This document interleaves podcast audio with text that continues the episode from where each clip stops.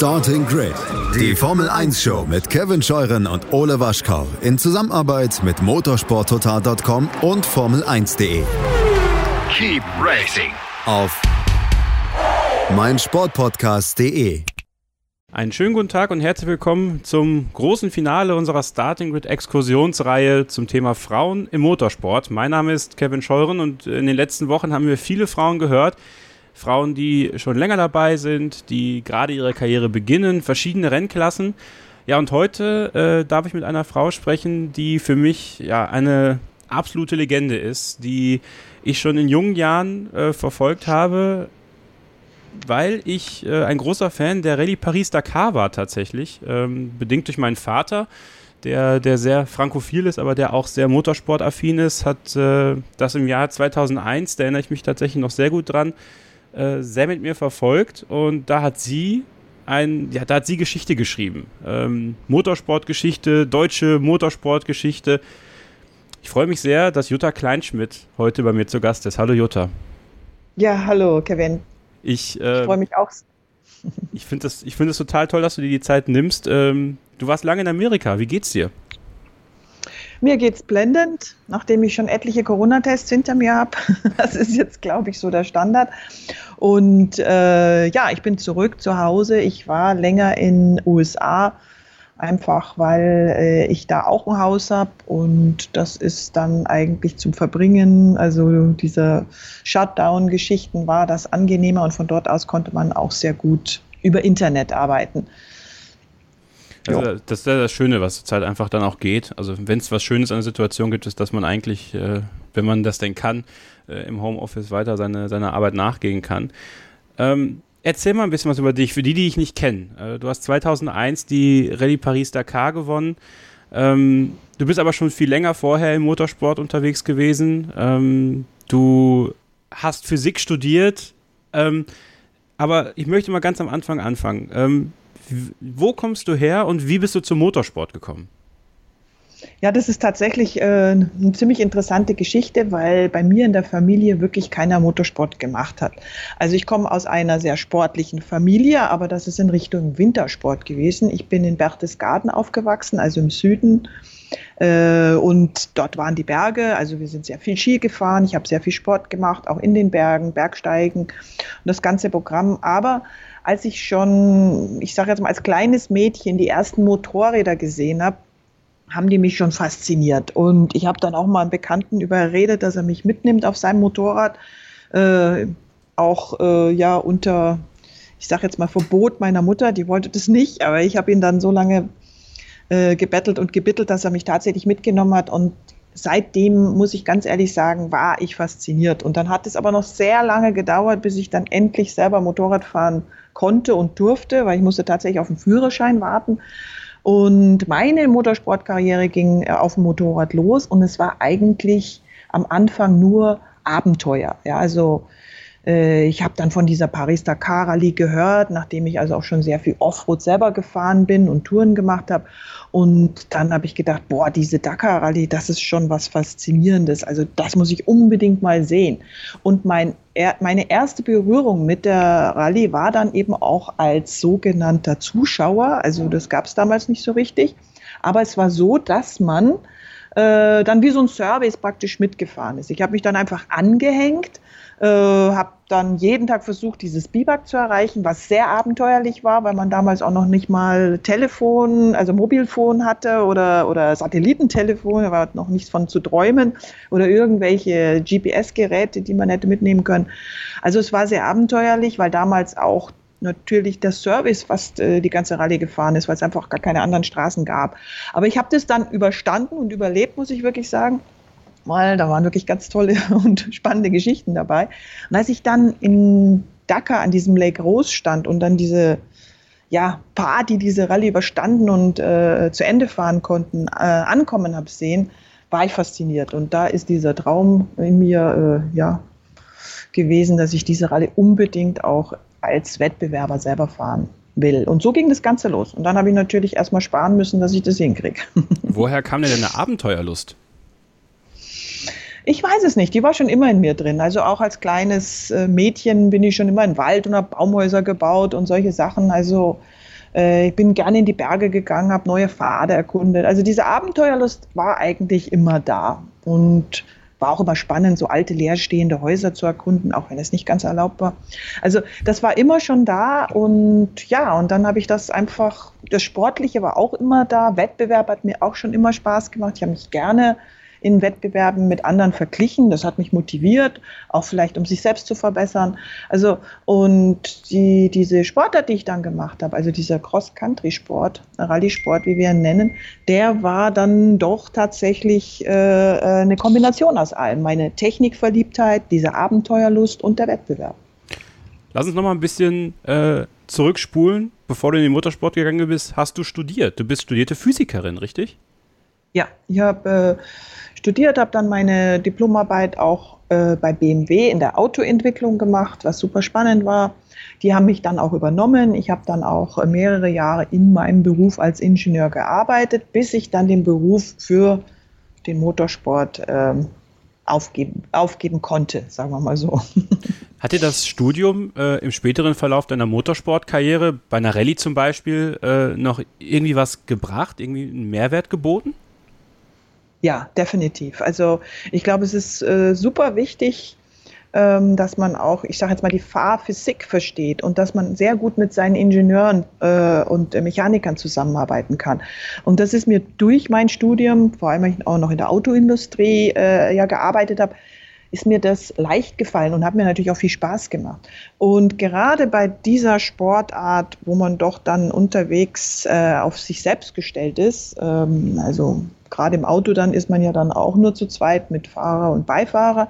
Da macht das natürlich schon äh, viel aus, wenn man das Auto kennt, wenn man sich selbst helfen kann, kleinere Probleme dann auch selbst lösen kann. Natürlich kann ich keinen Motor vor Ort reparieren, der dann, ich sage jetzt mal, explodiert ist, aber viele Sachen kann man improvisieren und wir haben ja dann auch immer schon ein paar Teile dabei, dass man eben improvisieren kann und eben auch, dass man diese Fahrphysik versteht. Also das hat mir schon sehr viel gebracht, dass man das Auto zum Beispiel nicht überfährt, weil dann wird man wieder langsamer. Also wenn man zum Beispiel zu viel driftet, ja, das ist dann, sieht zwar cool aus, aber ist leider nicht mehr so schnell. Also das sind jetzt so simple Beispiele. Ja, verstehe ich absolut. Ähm, wie wichtig ist und also der greift jetzt einfach mal schon ein bisschen voraus, wenn jetzt eine junge äh, Motorsportkarriere starten soll. Ähm, das ist eigentlich egal, ob Männlein oder Weiblein. Äh, wie wichtig ist da Bildung und gerade in dem schnellen Geschäft, wie es aktuell ist? Äh, wie schwierig ist es deiner Meinung nach, das alles so unter einen Hut zu bekommen, wenn man sich ja irgendwie auch dafür, im Neudeutschen sagen wir, committen muss, ähm, ja, diesen Weg so einzuschlagen? Also, dass man die Bildung dann aber trotzdem nicht vernachlässigt, dass man vielleicht sogar ein Studium irgendwie abschließen kann. Also ich würde jedem empfehlen, äh, ein Studium abzuschließen, wenn man eh schon dabei ist. Und äh, Gott sei Dank kann man das ja heute auch äh, in ja auf in Heimarbeit zum Teil erledigen. Aber das ist auch eine Absicherung für später. Es schafft ja nicht jeder wirklich mit Motorsport dann auch Geld zu verdienen. Das muss man ja mal ganz ehrlich sagen. Das ist ja sehr schwer. Und für den Motorsport äh, um erfolgreich zu sein, braucht man Unterstützer, man braucht Sponsoren äh, ab einem gewissen äh, Niveau, weil sonst, das kann man dann auch nicht mehr selber finanzieren. Und äh, deswegen ist diese Absicherung schon alleine wichtig. Und wie gesagt, für mich war sehr, sehr hilfreich, dass ich einfach versucht habe, mich immer gut vorzubereiten. Dafür muss man jetzt nicht unbedingt studiert haben. Aber ich muss mein Metier sehr, sehr gut kennen und ich muss gucken, wo sind meine Schwächen. Also jeder hat irgendwo Schwächen. Und ich habe immer versucht, dazu, dahin zu gucken, was kannst du nicht so gut und ich habe versucht, das zu verbessern. Und äh, eben versucht, wirklich gut vorbereitet zu sein. Also das ist auch, ob das jetzt Fitness ist, ob das jetzt technisches Know-how ist, ob das jetzt einfach ähm, auch ist, dass man sich mit dem äh, Beifahrer oder der Beifahrerin zusammen diese Navigation vorab anschaut, was übrigens sehr, sehr wenig Fahrer machen. Und das hilft dann am nächsten Tag sehr viel, weil man dann nicht mehr so viel erklären muss vielleicht im Auto. Man kennt schon dieses komplizierte Bild und äh, hat es schon im Kopf und weiß schon selber, aha, wir sind die ersten 100 Kilometer irgendwo an einem Berg entlang und dann geht es in die Dünen, sodass man schon mal so einen groben Überblick hat. Das sind so einfache Sachen, aber mit diesem kleinen Unterschied, wo man vielleicht überall ein bisschen besser vorbereitet ist, kann man dann den kleinen Unterschied machen, dass man am Ende vielleicht ganz oben steht auf dem Treppchen. Wie ähm, steht der Rallye-Sport oder stand der Rallye-Sport, als du angefangen hast zu Frauen? Also wir haben ja jetzt auch viele Beispiele gehört, äh, auch von deiner Freundin Ellen Lohr, ähm, ja, die ja auch ihren ganz eigenen Weg gegangen ist in einer männerdominierten äh, Welt, dann auch bei den, bei den Turnwagen. Wie war das im Rallye-Sport? Ja, ich denke, es ist überall etwas ähnlich. Ich meine, wir haben im Rallye-Sport vielleicht den Vorteil, dass wir nicht so viel direkten Kontakt haben. Also ähm, obwohl mir das auch passiert ist, dass mich Konkurrenten von der Strecke geschoben haben, aber das kommt jetzt nicht so häufig vor, weil wir ja äh, mit Zeitabständen starten. Also ja. derjenige, der die Etappe am Vortag gewonnen hat, startet als erster am nächsten Tag und dann geht es so in der Reihenfolge immer in zwei Minuten oder ein Minuten Abstand, je nachdem, wo man äh, liegt. Und da ist natürlich dieser direkte Kontakt nicht ganz so krass. Ähm, aber es ist natürlich trotzdem so, dass in Teams immer um das beste Material gekämpft wird. Also wenn man dann in einem Top-Team ist und dann gibt es im Top-Team äh, vier Autos, vier Fahrer, äh, vier Beifahrer und natürlich ist dieser Kampf im Team einer der größten, weil da hat man dann hoffentlich relativ gleiches Material.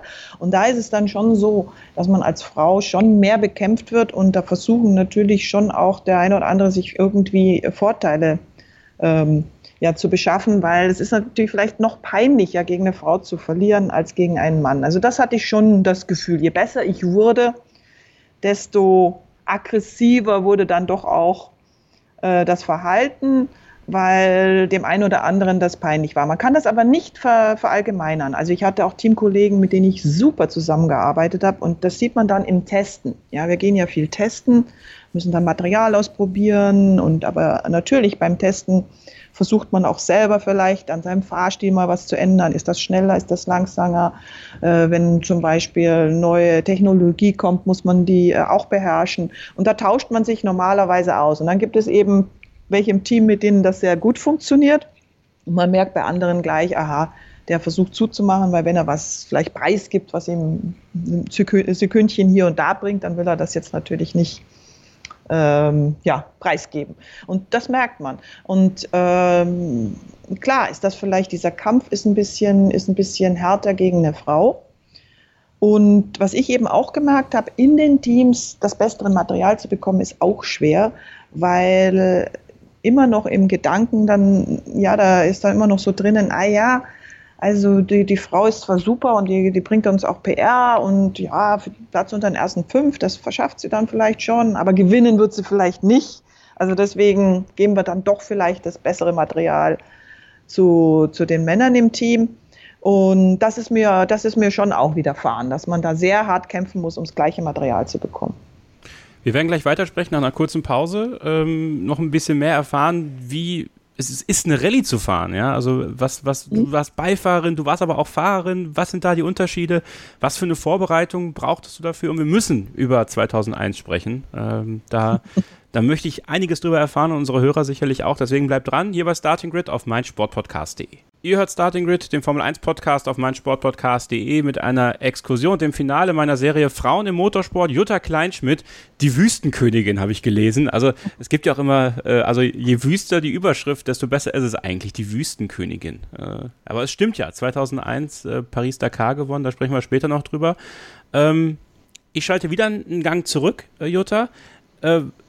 Wie war es, ähm, bei BMW zu arbeiten und was hat dir das auch für deine Karriere später gebracht?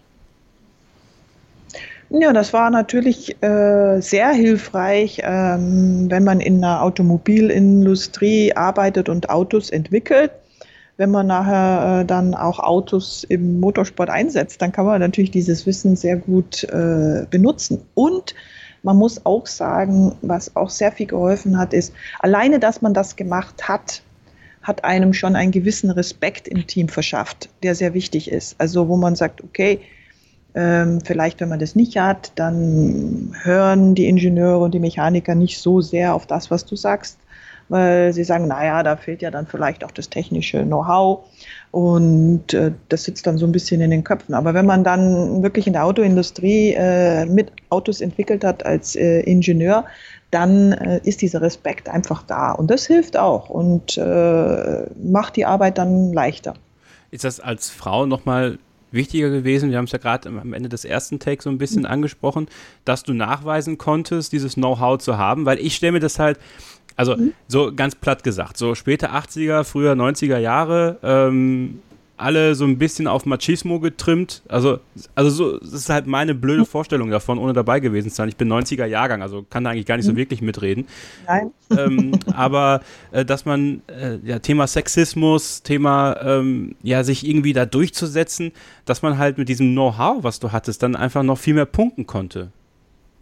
Absolut. Also, aber ich glaube, man könnte auch heute noch genauso damit punkten. Ja, klar, also ja, ja, ich denke, äh, das ist äh, extrem wichtig, dass man halt so eine Ausbildung dann hat, dann muss man da nicht lange äh, diskutieren, sondern man hat eigentlich damit auch schon bestätigt, dass man das kann und dass man auch technisch bewandt ist. Das hat mir sehr geholfen. Da kann ich, das ist sicherlich so. Würdest du empfehlen, dass, dass junge Motorsportler, die äh, am Anfang ihrer Karriere stehen und ähm, ja, die sich da die sich da hocharbeiten und hochfahren wollen, auch mal sowas wie ein Praktikum vielleicht in der Fahrzeugentwicklung äh, versuchen mal zu ergattern, um auch diesen, diesen Inside-Look, sag ich mal, zu bekommen? Unbedingt, weil ich glaube, wenn man das Material versteht, dann kann man das auch richtig einsetzen. Ja, also wie gesagt, wenn man den Hintergrund äh, schon einfach intus hat und da gar nicht groß drüber nachdenken muss, weil es einfach schon selbstverständlich ist, weil man weiß, wie ein Auto funktioniert, dann, nützt einem das natürlich äh, auch, wenn man äh, fährt. Man ist dann mit Sicherheit auch schneller, bin ich mir äh, sehr sicher, weil man eben vielleicht genau weiß, bei welcher Drehzahl muss ich schalten, damit ich das Maximale aus dem Auto raushole. Und man weiß, warum das so ist. Und äh, man schont vielleicht auch das Material ein bisschen anders und kann damit äh, besser umgehen, so dass man dann vielleicht am Ende der Stage auch noch äh, genug Reserven hat, um da noch schnell zu sein und nicht gleich als alles am Anfang verpulvert. Also das spielt ja alles auch ein bisschen mit. Und deswegen glaube ich, dass dieses technische Know-how unbedingt äh, ein Pluspunkt ist. Und jeder, der die Chance hat und Motorsport macht, sollte äh, versuchen, das sich auch anzueignen. Kann man ja. Also man muss deswegen nicht unbedingt studieren. Ähm, wie hat man bei BMW reagiert, als du gesagt hast, Leute, ich mache jetzt professionell Motorsport? Ja, das war nicht so toll, weil ich hatte gerade ein Trainee-Programm hinter mir. Also das ist so ein ah, Programm, okay. da ist man auserwählt und dann wird man äh, zwei Jahre lang rumgeschickt, um dann später eine obere Führungskraftposition einzunehmen. Also die haben wirklich an mich geglaubt und das war ja natürlich auch toll. Ich habe da sehr, sehr viel gelernt, auch was Teamführung und so weiter angeht, was ich übrigens auch später in meinem Motorsportkarriere sehr gut gebrauchen konnte. Aber äh, war natürlich für BMW jetzt erstmal nicht so schön, weil sie ja in dich hinein investiert haben und dann habe ich mich dann für den Motorsport entschieden. Aber auf der anderen Seite haben das alle auch verstanden und vor allem später, als dann auch der Erfolg dementsprechend war, natürlich noch mehr. So eine Rallye. Also wenn, es gab äh, im letzten Jahr, ich glaube es war im letzten Jahr, da kam ein neues Videospiel äh, zur Dakar Rallye auf den Markt. Das war mhm. sehr, sehr umfangreich. Also das hatte nichts mit Colin McRae Rally zu tun, äh, was für mich sehr äh, arcade war damals und was ich super gerne gespielt habe. Das war richtig anspruchsvoll, ein richtig anspruchsvolles Rallye-Spiel. Und wenn man mhm. dann so eine Stage mal gefahren ist und gemerkt hat, was da alles so reingeht, also was ich brauchte, war sehr viel Geduld, ja, und sehr viel, mhm. also selbst beim Videospielen, sehr viel äh, mentale Energie, um das alles zu verarbeiten, was da gerade passiert. Ähm, wie hast du dir deine mentale Kraft, sage ich mal, ähm, zugelegt, gerade in, in, in der jüngeren Zeit, in deiner Entwicklung ähm, von den Anfängen im Rallye-Sport bis hin natürlich zum absoluten Höhepunkt 2001? Also ich habe eigentlich nie so ein spezielles mentales Training gemacht, was ja viele machen und was wahrscheinlich auch gut ist, aber zu meiner Zeit war das jetzt einfach noch nicht so äh, modern, sage ich einfach mal. Äh, was aber mir sehr, sehr viel geholfen hat mental, war mein Wille. Also, dass ich das wirklich wollte. Meine Leidenschaft dafür. Also, äh, es war ja etwas, das habe ich mir jetzt nicht ausgesucht, um Geld zu verdienen oder einen Beruf auszuführen, sondern ich, ich habe einfach das gemacht, was ich am, wirklich am allerliebsten machen wollte. Und diese Leidenschaft, die hat mir eigentlich diese mentale Stärke gegeben. Und als du dann, also erstmal natürlich die Frage, du hast auf dem Motorrad angefangen. Mhm. War es für dich mal ein Thema, wirklich auch auf dem Motorrad? Hattest du auf dem Motorrad Dakar mal gemacht? Nein, ne? Ich habe Dakar viermal auf dem Motorrad gemacht. Ah, ähm, warum bist du dann ins Auto umgestiegen? ich hatte eigentlich auf dem Motorrad dann alles gemacht, was ich so machen wollte. Also ah, okay. man hat ja immer Träume und Ziele und äh, äh, oder ich zumindestens. Und dann ist bei mir immer so ein Punkt, jetzt muss was Neues her. Ja, also was ist das nächste? Und natürlich, für mich war da naheliegend, versuchen, in diese Autos reinzukommen. Das war natürlich auch sehr schwer, weil man fürs Auto wieder mehr Geld braucht. Also man brauchte größere Sponsorbeträge, äh, die man finden musste. Und äh, ich habe mir einfach gedacht, dass das mit dem Auto ist cool. Da äh, kann man erstmal noch viel länger machen. Also sprich, Motorrad, ja, da merkt man dann auch so, wenn man mal 30 wird, äh, die Knochen sind nicht mehr ganz so weich wie mit 25 oder mit 20. Es ist halt so, dass man, wenn man älter wird, dann einfach nicht mehr so gut fällt. Und man merkt das. Und äh, dann kommt eben dazu, dass man das lange genug gemacht hat, dass es, ja, ich sage jetzt einfach mal so ein bisschen nicht mehr ganz so der Anreiz ist, weil man das meiste, was man eigentlich machen wollte, dann auch erreicht hat. Und deswegen habe ich dann eben geliebäugelt, in diese Autos reinzukommen. Erstens mal ist man nicht mehr ganz alleine unterwegs, da ist man schon zu zweit. Dann hat man äh, doch einen sehr, sehr sicheren Platz, mit dem man den Sport ausführt. Also zumindest sehe ich das so, wenn man vom Motorrad kommt, ist das super sicher. Und äh, ja, und dann eben eine total neue Herausforderung. Das war dann eigentlich der Grund, warum ich unbedingt wechseln wollte. Ähm, auf dem Motorrad, also auch das wieder natürlich eine super naive Frage, aber hey, mein Gott. Ähm, Im Auto hast du einen Beifahrer. Im, mhm. Auf dem Motorrad musst du dir quasi den ganzen Weg schon vorher aneignen? Nein, du hast genauso ein Roadbook, also okay, wie im Auto ja, auch. Also ja. wir bekommen vom Veranstalter dieses sogenannte Roadbook. Und das ist eine Wegbeschreibung, wo du langfahren sollst. Also das ist so wie, wer schon mal eine Oldtimer-Rallye gemacht hat, dann gibt es das auch, so Zeichen auf mhm. der Straße und bei uns ist das dann halt alles Offroad und mehr äh, Kompassrichtungen und über Dünen und sowas. Aber dieses Roadbook kriegst du vom Veranstalter, ähm, normalerweise am Abend vor der nächsten äh, Etappe. Und dann studiert man das natürlich, malt sich das noch ein bisschen an, wo es wichtig ist. Und beim Motorrad kommt es in so eine kleine Box, die am Lenkrad festgemacht ah. ist und wird unter der Fahrt abgerollt. So elektrisch kann man das dann vorwärts und rückwärts rollen. Aha. Und dann hat man natürlich noch einen Tripmaster, also so einen Kilometerzähler, damit man weiß, äh, bei welchem Kilometer man ist und dann schaut man, was bei diesem Kilometer man eigentlich machen soll, laut dem Roadbook. Und im Auto liest das ein Beifahrer vor. Der sagt dir dann, also hier in 150 Metern musst du links Kap sowieso fahren oder da muss jetzt mal quer durch die Dünen mit äh, dem und dem Kompasswert. Und äh, wenn du auf dem Motorrad bist, dann musst du das selber lesen. Ist natürlich ein bisschen schwieriger, weil du fahren und lesen musst. Ne? Mhm. Also musst du immer aufpassen, dass du nicht so viel ins Roadbook guckst weil dann wirst du nämlich entweder langsam oder übersiehst vielleicht irgendein Loch. Und äh, im Auto ist man aber zu zweit und dann hat man natürlich auch den Vorteil, wenn man mal eine Panne hat, kann man sich auch austauschen. Ist man natürlich Motorrad, ist man eigentlich immer alleine unterwegs. Das ist so klar, wenn man eine Panne hat und man hat dann irgendwelche Freunde, die auch fahren, die halten dann schon und fragen, ob sie helfen können, aber das sind dann nicht die Vorderen, ne? das sind dann die, die, die ein bisschen weiter hinten kommen.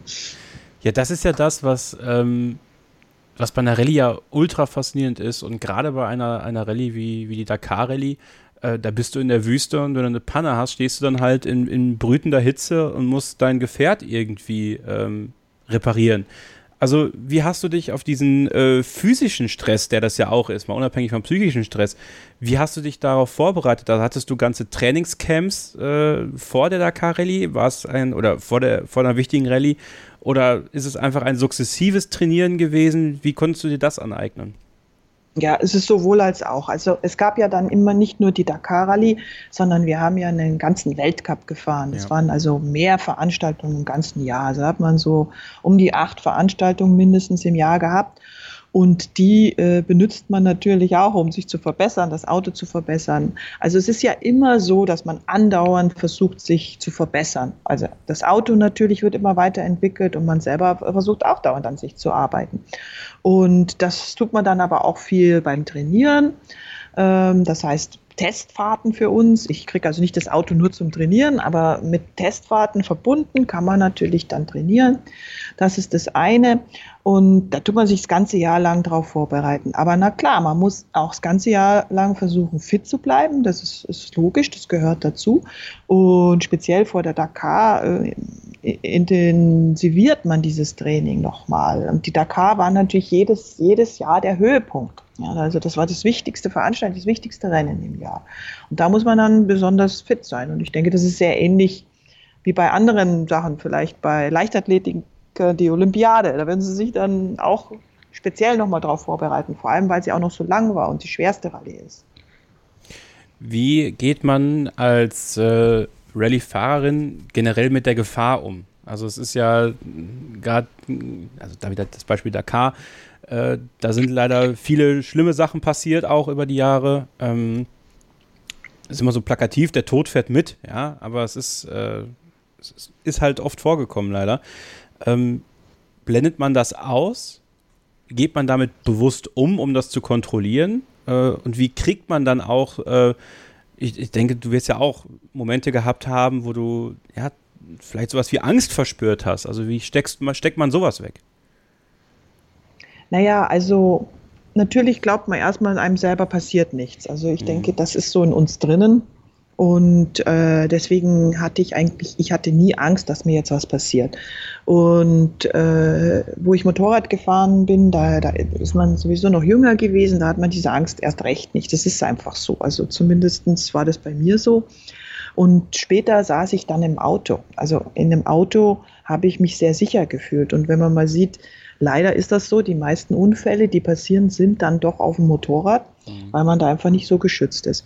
Und äh, na klar, äh, wenn das passiert bei einem Event, dann äh, ist man da schon sehr betroffen und vor allem, wenn man denjenigen noch persönlich kennt, was dann ja auch oft der Fall ist, wenn, wenn man äh, selber Motorrad gefahren ist. Ne? Und das ist natürlich äh, schon ein Moment, wo man dann mehr darüber nachdenkt. Und äh, das war ja sicher vielleicht auch mit ein Grund zu sagen, irgendwann man möchte ins Auto, weil das einfach auch sicherer ist aus, äh, aus meiner Sicht. Oder es war eben aus meiner Sicht dann eben viel sicherer. Wir machen nochmal eine kurze Pause und dann ähm, sprechen wir noch ein bisschen weiter über das, was du in deiner Rallye-Karriere erlebt hast. Ich möchte gerne noch den Unterschied zwischen Beifahrerin und Fahrerin gerne mal erfahren. Mhm. Und äh, wir sprechen über ähm, Dakar 2001, aber auch über das, was du jetzt machst. Denn äh, du bist ja dem Motorsport weiter verbunden, hast dich aber auch noch ein bisschen weiter orientiert und äh, wie das auch ja, vielleicht jungen Motorsportlern helfen kann, das erfahrt ihr, wenn ihr dranbleibt, hier bei Starting Grid auf meinsportpodcast.de. Ihr hört nach wie vor Starting Grid, den Formel 1 Podcast auf meinsportpodcast.de. Kevin Scheuren hier für euch mit dem Finale der Serie Frauen im Motorsport und Jutta Kleinschmidt ist zu Gast. 2001 hat sie die Rallye Paris-Dakar gewonnen. Ist eine absolute Legende, ist die erste Frau, die das geschafft hat und ähm, ich freue mich sehr, dass sie heute dabei ist und ich so ein bisschen ihr, äh, ja, ihren, ihren Wissensschatz anzapfen kann und selber mal ein paar Sachen erfahren kann, die man so eigentlich gar nicht erfahren will. Ich hoffe, euch gefällt das und wenn, dann äh, teilt das gerne und äh, sagt den Leuten, dass wir das hier haben und dass wir dieses Interview gemacht haben. Würde ich mich sehr darüber freuen.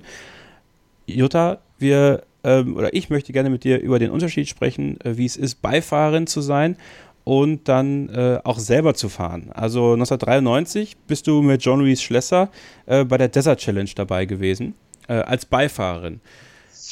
ja, bist gut informiert. Das ja. habe ich auch nur einmal gemacht. genau, aber, aber das hat dir dieses eine Mal gezeigt, ja, ich möchte das auf jeden Fall nicht machen, weil es super, super stressig ist. Also, oder weil einfach die Lust zu fahren größer war, als nur daneben zu sitzen. Ja, also ich wollte natürlich immer fahren, das ist klar. Aber die, dieser Einsatz war wichtig und bewusst weil ich natürlich so die Chance hatte, neben jemandem zu sitzen, der ein sehr professioneller und ein sehr schneller Fahrer ist. Und da konnte ich ja viel lernen. Ja, also ich kam da gerade äh, oder wollte gerade vom Motorrad aufs Auto wechseln. Dadurch war mir ja Navigation schon bekannt. Und das war jetzt nicht so schwierig, die Navigation im Auto zu machen. Aber jemanden zu sehen, wie der professionell Auto fährt, äh, war natürlich sehr hilfreich, wenn man das danach selber machen möchte. Und das war auch der Hauptgrund. Das sind zwei komplett verschiedene Arbeiten im Auto. Also einer sollte wirklich ein Profi sein in der Navigation und der andere sollte einfach der, der Profi beim Fahren sein. Und so wird es eigentlich äh, immer in den Top-Teams gehandelt. Es gibt ein paar Ausnahmen bei Privatiers, die sagen, oh ja, wir wollen mal die Dakar fahren, wir wollen ankommen und wir teilen uns das Budget und einer darf mal fahren und einer muss dann immer navigieren, okay. ist aber wirklich sehr, sehr selten. Also normalerweise macht jeder seinen Job und äh, kann das halt auch richtig gut. Und äh, nur so wird man dann am Ende auch Erfolg haben. Es ist ein undankbarer Job, Beifahrer zu sein, weil wenn man sich verfährt, hat man es falsch gemacht und wenn man sich nicht verfährt, dann war der Fahrer gut. also es ist ein bisschen undankbar. Ähm, und deswegen habe ich auch immer versucht, diese, diese Seite des Beifahrers oder der Beifahrerin, die mit mir unterwegs waren, auch äh, ein bisschen rauszustellen, weil es ist wirklich genauso wichtig, einen guten äh, äh, Beifahrer zu haben und sonst kann man nicht gewinnen. Also es ist Teamwork, genauso wie das Team selber gut sein muss. Wenn meine Ersatzteile äh, nicht im nächsten Servicepark sind, äh, nützt mir das gar nichts. Und wenn einer mein Auto über Nacht wieder herrichten kann, dass ich am nächsten Tag wieder volle Sahne fahren kann, werde ich auch nicht gewinnen. Also das ist auch das Schöne an dem Sport. Es ist wirklich im Endeffekt eine Teamleistung. Auch wenn natürlich der Fahrer vielleicht am Ende, ähm, ich sage jetzt mal, den meisten Ruhm abbekommt, wenn er gewinnt. Aber im Endeffekt ist es eine äh, äh echt große Teamleistung. Ich finde das sowieso spannend, wenn man mal so äh, auf deiner Webseite durch deine verschiedenen Jahre scrollt und die, äh, die Erfolge. Wenn ich jetzt an das Jahr 1999 einfach mal draufklicke, da bist du ähm, den Marathon-Weltcup gefahren mit Tina Turner als Beifahrerin mit mhm. äh, und bist in der Gesamtwert, bist auch noch die 24 Stunden am Nürburgring gefahren. Ja, das kommt auch nochmal dazu. Ja. Ja. Äh, da dann mit Ellen Law und Claudia Hürtgen. Das sind ja. ja, es ist ja alles, ist ja Motorsportgeschichte äh, in Sachen Frau. Ist das so ein bisschen auch die stärkste Phase? Äh, also die, die späten 90er, Anfang 2000er gewesen, wo äh, Frauen im Motorsport ähm, ja für, auf sich, also nicht auf sich aufmerksam gemacht haben, aber äh, die Erfolge eingefahren haben, die sie verdient haben. Ja, habe ich noch nicht so drüber nachgedacht, aber ich meine, wir haben das einfach gemacht, wir waren da, wir hatten die Chance, ähm, wir waren gut, also ich meine, mit der, der äh, mit der Ellen zusammen am Nürburgring fahren war natürlich toll und mit der Claudia und weil, weil das war natürlich Cracks auf der Rundstrecke und dann konnte man sich mit denen messen und äh, wir hatten viel Spaß, wir haben super Erfolg eingefahren.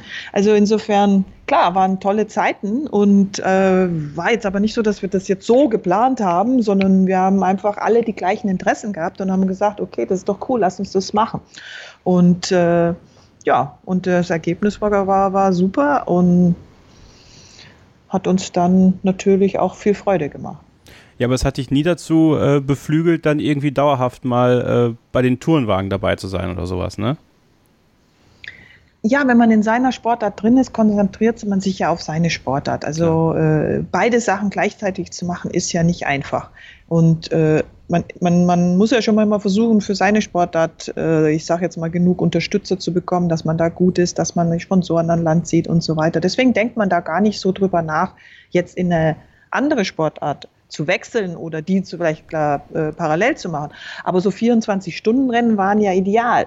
Ja, das 24-Stunden-Rennen am Nürburgring, das ist einmal im Jahr, das ist ein mega äh, Rennen, groß mit ganz vielen Autos und ganz vielen unterschiedlichen Autos, also ein Riesenevent. Und da hatte man natürlich die Chance, auch äh, dabei sein zu können, weil es eben nur ein Event im Jahr ist und nicht dann eine ganze Serie. Ja, und dann ähm, kommen wir einfach mal zu 2001. Ähm, erstmal vielleicht generell, die, die Rallye Paris-Dakar hat sich ja extrem verändert äh, in den letzten Jahren. Ähm, hat sie deiner Meinung nach jetzt in, in, der aktuellen Form, wie sie besteht, oder wie es in den letzten Jahren war, ähm, an Faszination von außen verloren? Ist es hat es sich jetzt wieder langsam ein bisschen erholt, weil ein paar Jahre, muss ich zugeben, ist die, ist die Rallye Dakar so ein bisschen aus meinem Blickfeld auch verschwunden. Ähm, aber damals, ich, wie gesagt, ich erinnere mich an die, an die frühen 2000er, als mein Vater das jedes Jahr, äh, also das nicht erwarten konnte, dass es losgeht. Ähm, mhm. Und der war da vollkommen gefesselt am Fernseher und, und konnte nicht aufhören, das zu gucken. Also ähm, hat sich das da äh, ein Stück weit deiner Meinung nach verändert? Ja, es hat sich schon verändert. Also die Dakar ist ja dann nach ähm, ähm, Südamerika gegangen und mit dem nach Südamerika gehen war das natürlich vielleicht in Europa weniger Interesse. Also war dann weiter weg, möchte ich einfach mal sagen. Und dann sind natürlich auch die Teilnehmerzahlen weniger geworden. Also wir hatten ja damals circa 1000 Teilnehmer Wahnsinn. mit den Trucks und den Motorrädern und den Autos zusammen. Und heute ist man so bei 300 Teilnehmer. Also da sieht man schon, es ist jetzt nur noch so ein Drittel von früher. Aber da kommen viele Sachen zusammen. Ich glaube auch, dass es heute wichtig ist, und daran arbeite ich jetzt ja auch in meinem neuen Job, ja, heute ist es, glaube ich, wichtig, dass wir uns Gedanken machen, was für Technologien können wir einsetzen. Also ich denke natürlich an äh, umweltfreundliche Technologien. Wie können wir diese, unseren Motorsport auch äh, diese, diesen Trend, dass man heute doch tatsächlich versucht, umweltfreundlicher zu sein. Das ist ja sehr gut. Und wie können wir das, äh, äh wie können wir dem gerecht werden? Und da gibt es mittlerweile ganz gute Ideen. Und ich denke, das ist total wichtig, weil wir nur so den, äh, äh, die Unterstützung aus der Industrie bekommen können. Ne? Und die braucht man ja ganz dringend. Also wenn wir sehen, es ist unsere Hochzeit, wie, wie du schon sagst, Anfang, Anfang der äh, 2000, das war meiner Meinung nach die beste Zeit. Also da hatten wir Werksteams, wir waren Werksfahrer, wir haben gut verdient, wir hatten viel Konkurrenz. Die Werke haben natürlich unheimlich viele Journalisten da, äh, ähm, da auch mitgebracht. Es waren ja alleine 600, 700 Journalisten, die die Rallye vor Ort begleitet haben und berichtet haben in die ganze Welt. Das muss man sich mal vorstellen. Das ist richtig viel, weil die mussten ja auch von Biber zu Biber. Es gab zwei Flugzeuge nur für Journalisten. Es gab ein Flugzeug mit einem Schnittplatz. Also da waren mehrere Schnittplätze drin, nur um dass die äh, ihre Videofilme, die sie dann in alle Welt verschickt haben, äh, da schon zusammenschneiden konnten vor Ort. Es war ja alles technologisch noch nicht ganz so hm, wie heute. Heute kann man das ein bisschen einfacher machen. Aber das war schon die Hochzeit. Und äh, mit den Werken kam natürlich auch die, die Vermarktung, die sehr, sehr weltweit sehr hoch war. Und ja, das war natürlich schon äh, gigantisch. Heute ist das weniger geworden. Wir haben meistens Teams mit Werks, noch Gott sei Dank mit Werksunterstützung, aber nicht mehr so viele wirkliche Werksfahrer. Die meisten, die heute fahren, müssen das Geld selber finden, so wie ich auch am Anfang, bis ich dann mal gewonnen habe. Da musste ich auch immer das Budget selber finden. Erst danach war ich Werksfahrer. Aber heute müssen fast alle das Geld finden und müssen sich in die Teams einkaufen mit diesem Budget. Und wir müssen wieder dahin kommen, dass wir mehr Werksteams haben, die dabei sind, weil die dann im Endeffekt auch dafür sorgen, dass die Vermarktung noch viel gigantischer ist. Und das schaffen wir nur, indem wir äh, nachhaltige neue Technologien einsetzen. Da kommen wir später noch zu, weil da gibt es ja auch äh, gerade was, was sich anbahnt, äh, Stichwort Extreme E. Ähm, mhm. Vielleicht da auch später deine Meinung noch dazu. Ähm, mit Andreas Schulz hast du 2001 die Rallye Paris-Dakar gewonnen. Ähm, als es losging, ist natürlich jetzt auch eine blöde Frage so im Nachhinein, ne? aber hast du was gespürt schon vorher, dass das eine ganz besondere Rallye für dich werden wird? Nö, habe ich nicht, weil ähm, man geht da hin und, und man hat eine Vorstellung, was erreichbar ist. Also mein größtes Ziel war, auf dem Podium zu landen. Man muss davon ausgehen, ich war damals noch keine Werksfahrerin. Also wir hatten uns zusammen mit Mitsubishi Deutschland, was ein Importeur war, ähm, in das Werksteam eingekauft und haben ein Vorgänger Auto gehabt. Also die vier Werksfahrer kriegen immer die neuesten Autos und dann hatten die die vier vom Jahr davor, die haben die an Kunden vermietet. Und eins von diesen Fahrzeugen hatte ich gemietet. Also mein Auto war nicht auf den technischen Stand der vier Werksautos, sondern es war zum Beispiel 200 Kilo schwerer, was ein Haufen Zeug war. Und äh, ein paar andere Sachen. Also insofern war mir eigentlich klar, die, die, die Werksteams kann ich jetzt, also die Fahrer, außer die machen irgendeinen Fehler, werde ich nicht schlagen können. Und deswegen habe ich gedacht, okay, wenn ich ein super Rennen hinlege und alles richtig gut läuft und der eine oder andere eben seine Fehler macht, dann kann ich es vielleicht aufs Podium schaffen. Und das war unser größter Traum.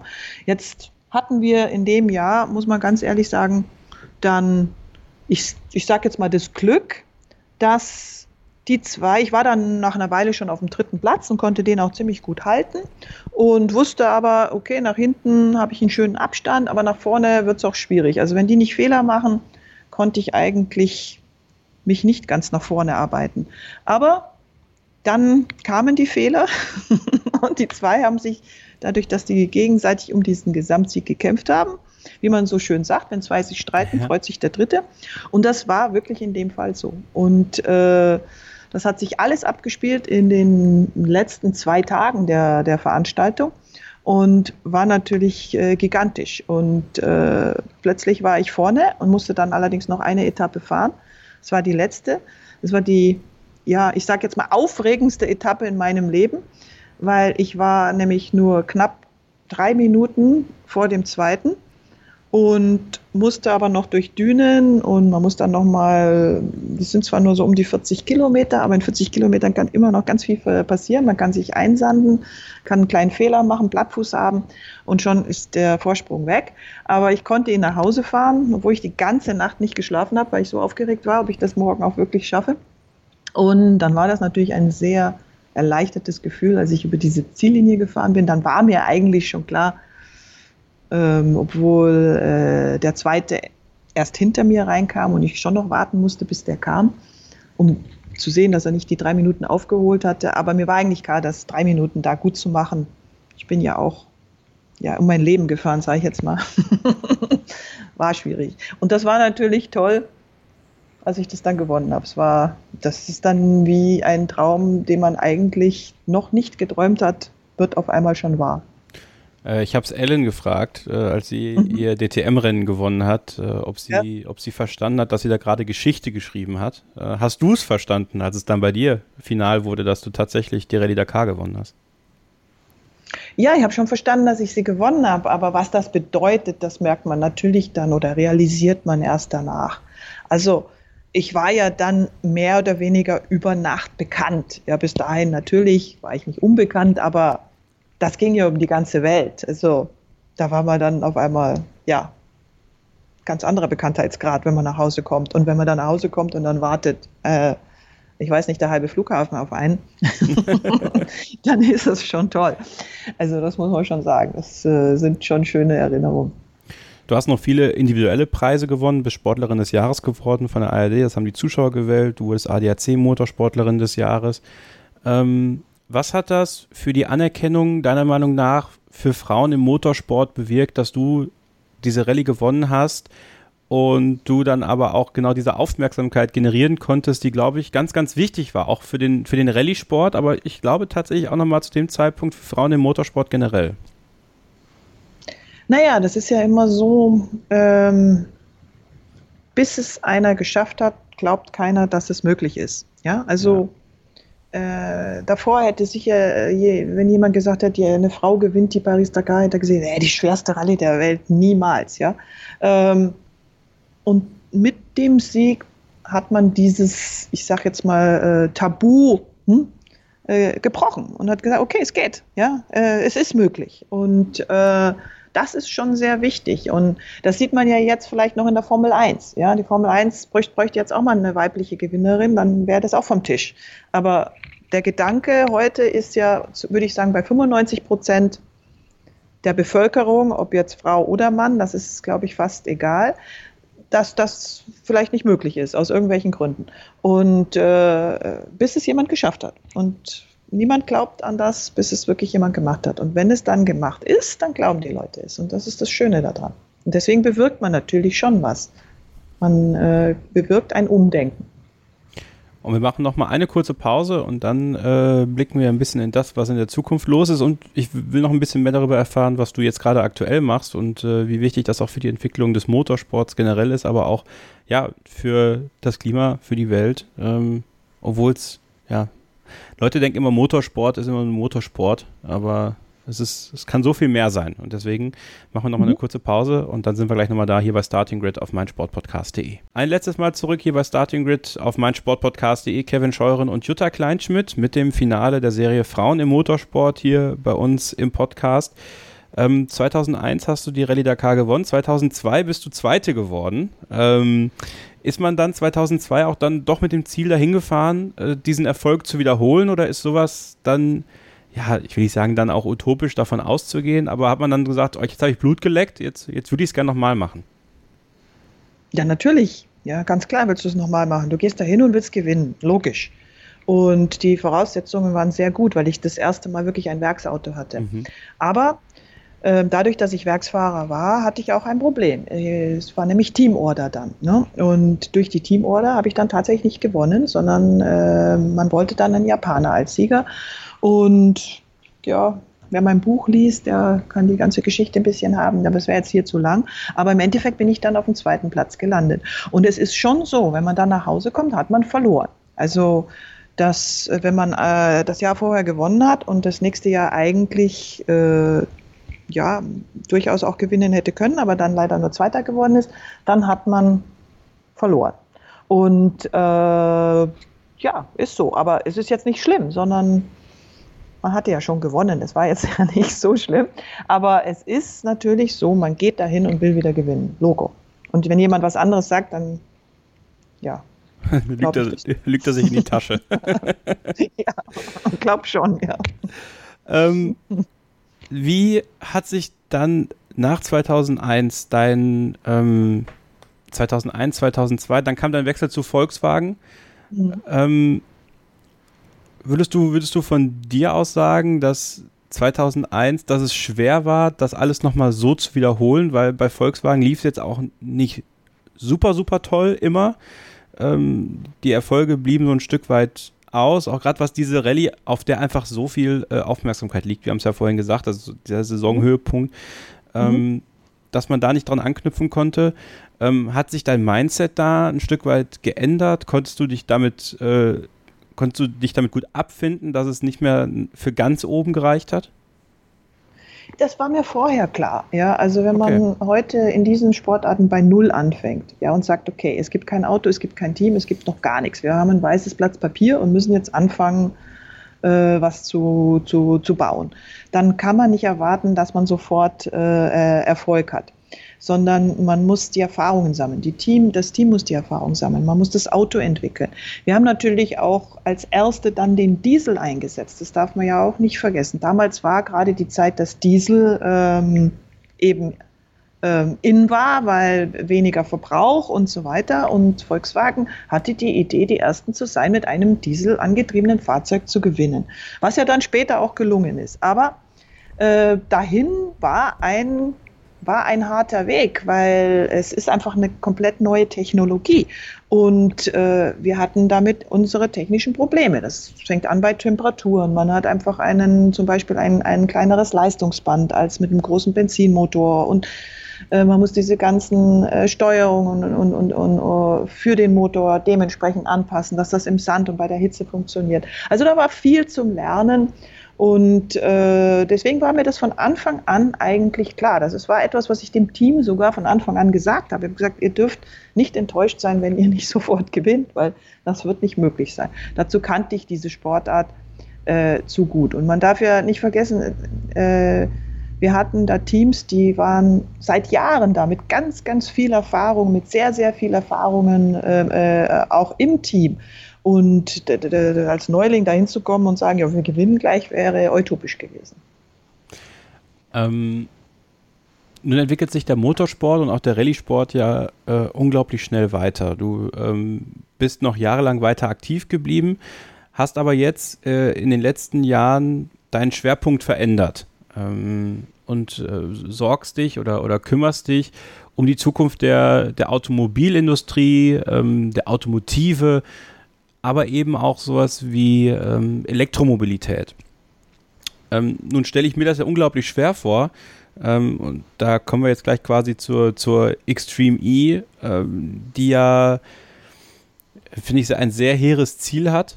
Ähm, an verschiedenen Orten, also quasi so ein bisschen das, was die Dakar mal war, an, an sehr außergewöhnlichen Orten ähm, Rallye-Sport zu betreiben, der vollkommen elektrisch ist, der ähm, das stelle ich mir einfach, das, das ist für mich noch so weit weg. Also, dass man eine ganze große Rallye fahren soll, nur mit elektrisch betriebenen Autos.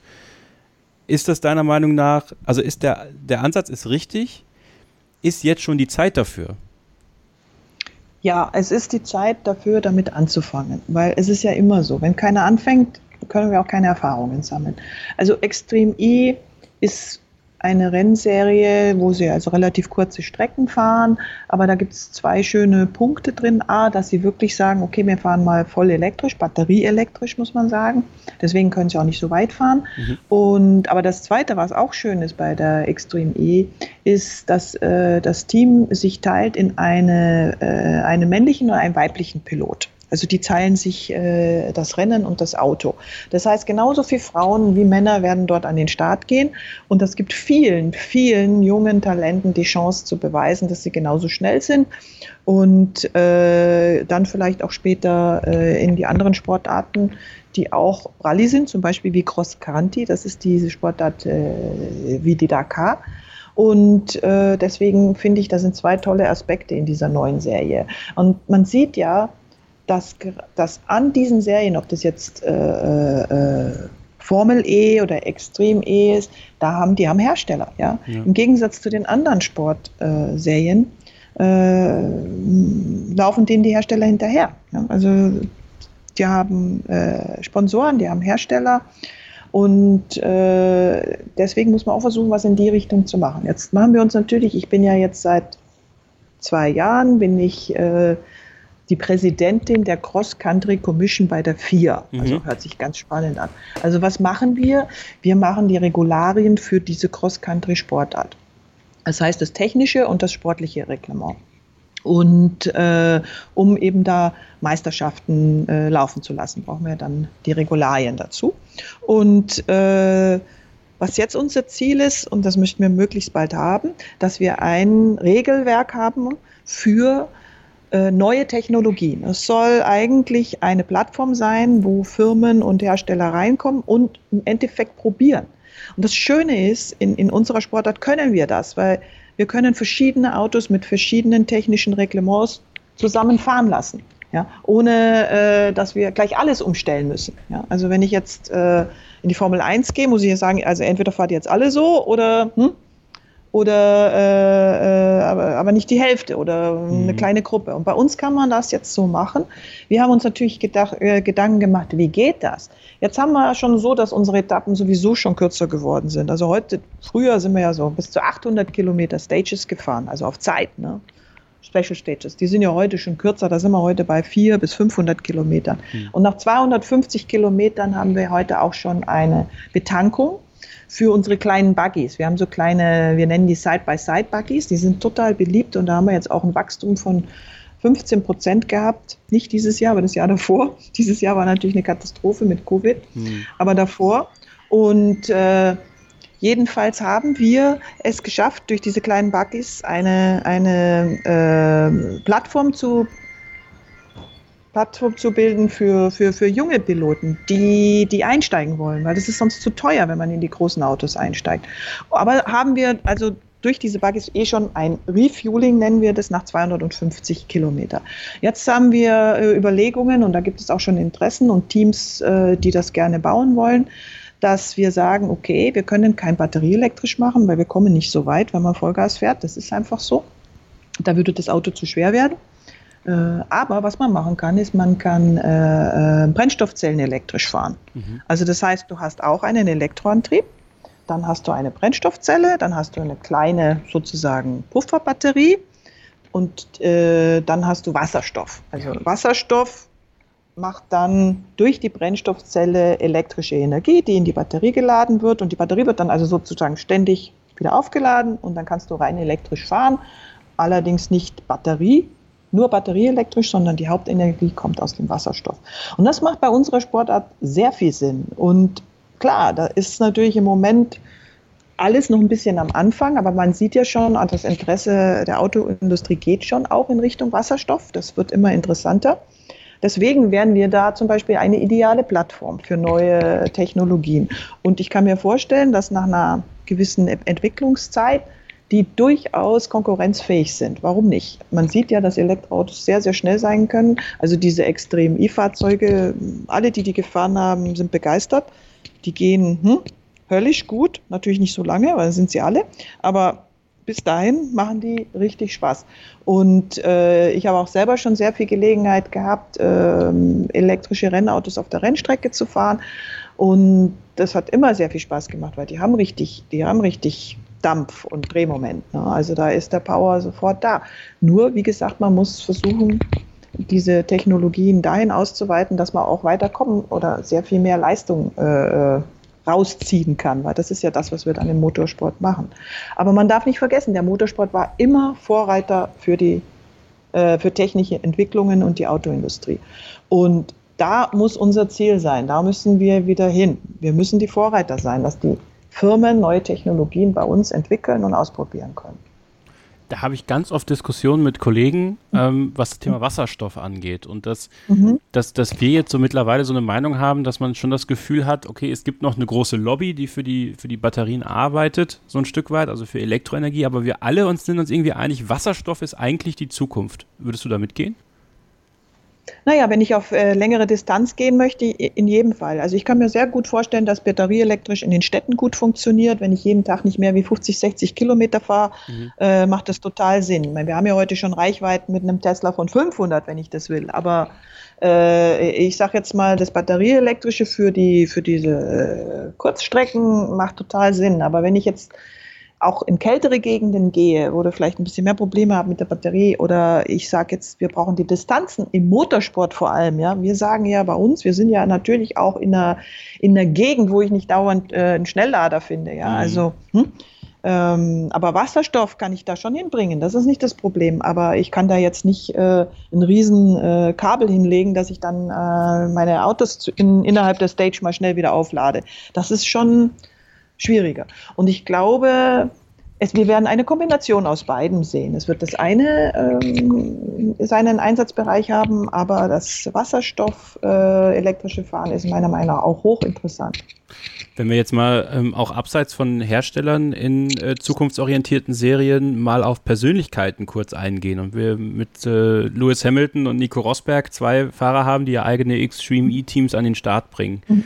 Ähm, auf lange Sicht gesehen könnte ähm, so Personality-driven äh, Ansätze sogar den, den Aspekt der Hersteller, ich meine klar, sie brauchen die Hersteller im Hintergrund, aber was so die Generierung von Sponsoren und ähm, Menschen, die sich da mitbeteiligen wollen, angeht, vielleicht sogar noch ein bisschen den Rang ablaufen? Oder sollte man da vorsichtig sein, dass es zwar gut ist und dass es wichtig ist, dass diese Persönlichkeiten sich dafür einsetzen, aber dass es am Ende immer auch dann das Hauptaugenmerk trotzdem bei den Herstellern liegen muss. Ja, also ich glaube, wir brauchen beides. Und äh, die Hersteller sind ganz wichtig, weil die müssen das Geld auf den Tisch legen für diese Entwicklungen, die da ähm, hm?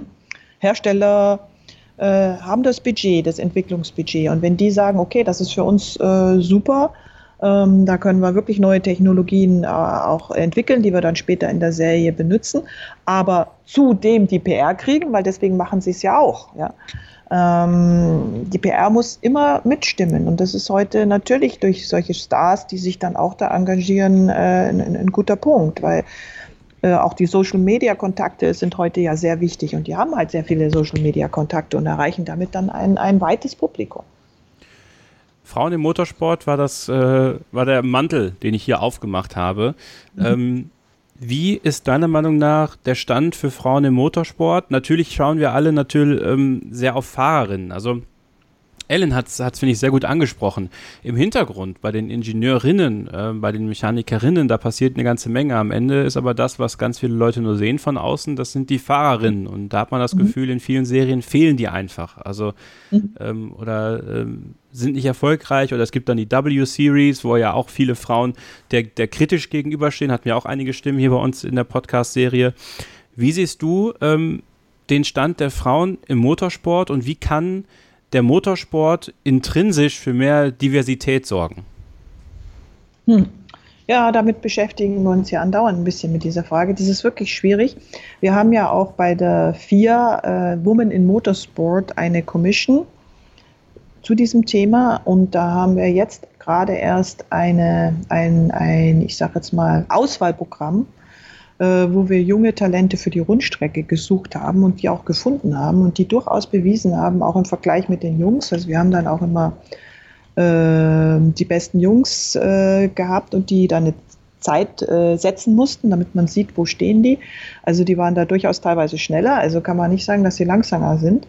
Ähm, aber ich glaube, es ist wichtig, dass man äh, Möglichkeiten findet, dass diese Frauen auch eine Chance haben, da hinzukommen. Es ist ja, es ist ja generell wirklich schwer, und äh, diese Sponsoren zu finden, diese Unterstützung zu finden, überhaupt auf dieses Niveau zu kommen. Und deswegen, wenn man vielleicht durch solche Sichtungsprogramme jungen Frauen eine Chance gibt, ihr Talent unter Beweis zu stellen, dann, äh, dann kann man die Talente am Ende auch haben. Wir haben ein ähnliches Programm jetzt auch mit Rallye Star. Das ist ganz neu. Also wenn jetzt da irgendjemand sitzt und möchte Rallyefahrer werden, kann ich das nur empfehlen. Googeln, äh, FIA Rallye Star. Da werden die neuen äh, WRC-Rallyefahrer der Zukunft gesucht.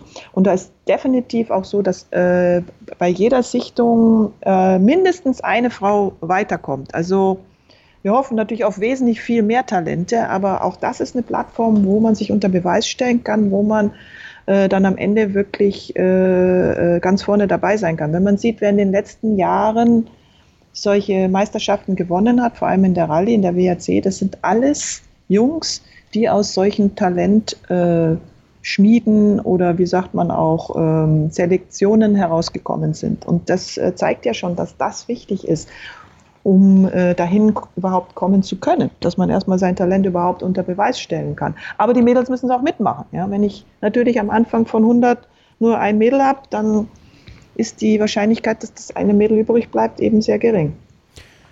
So, und jetzt zum Abschluss nochmal ähm, zu dir kurz. Äh, du bist äh, Keynote-Speakerin, du bist äh, in verschiedenen Gremien aktiv. Was treibt dich an, Jutta? Mich treiben Herausforderungen an. Ja, also Herausforderungen. Natürlich muss man sich versuchen, wo man eine Leidenschaft für entwickeln kann. Das ist ganz wichtig. Aber mir ist es eigentlich immer wichtig, dass es im Endeffekt noch eine Herausforderung bleibt. Ich sage immer, leicht ist langweilig. Ja? Also wenn es ein bisschen schwer ist, macht es eigentlich mehr Spaß.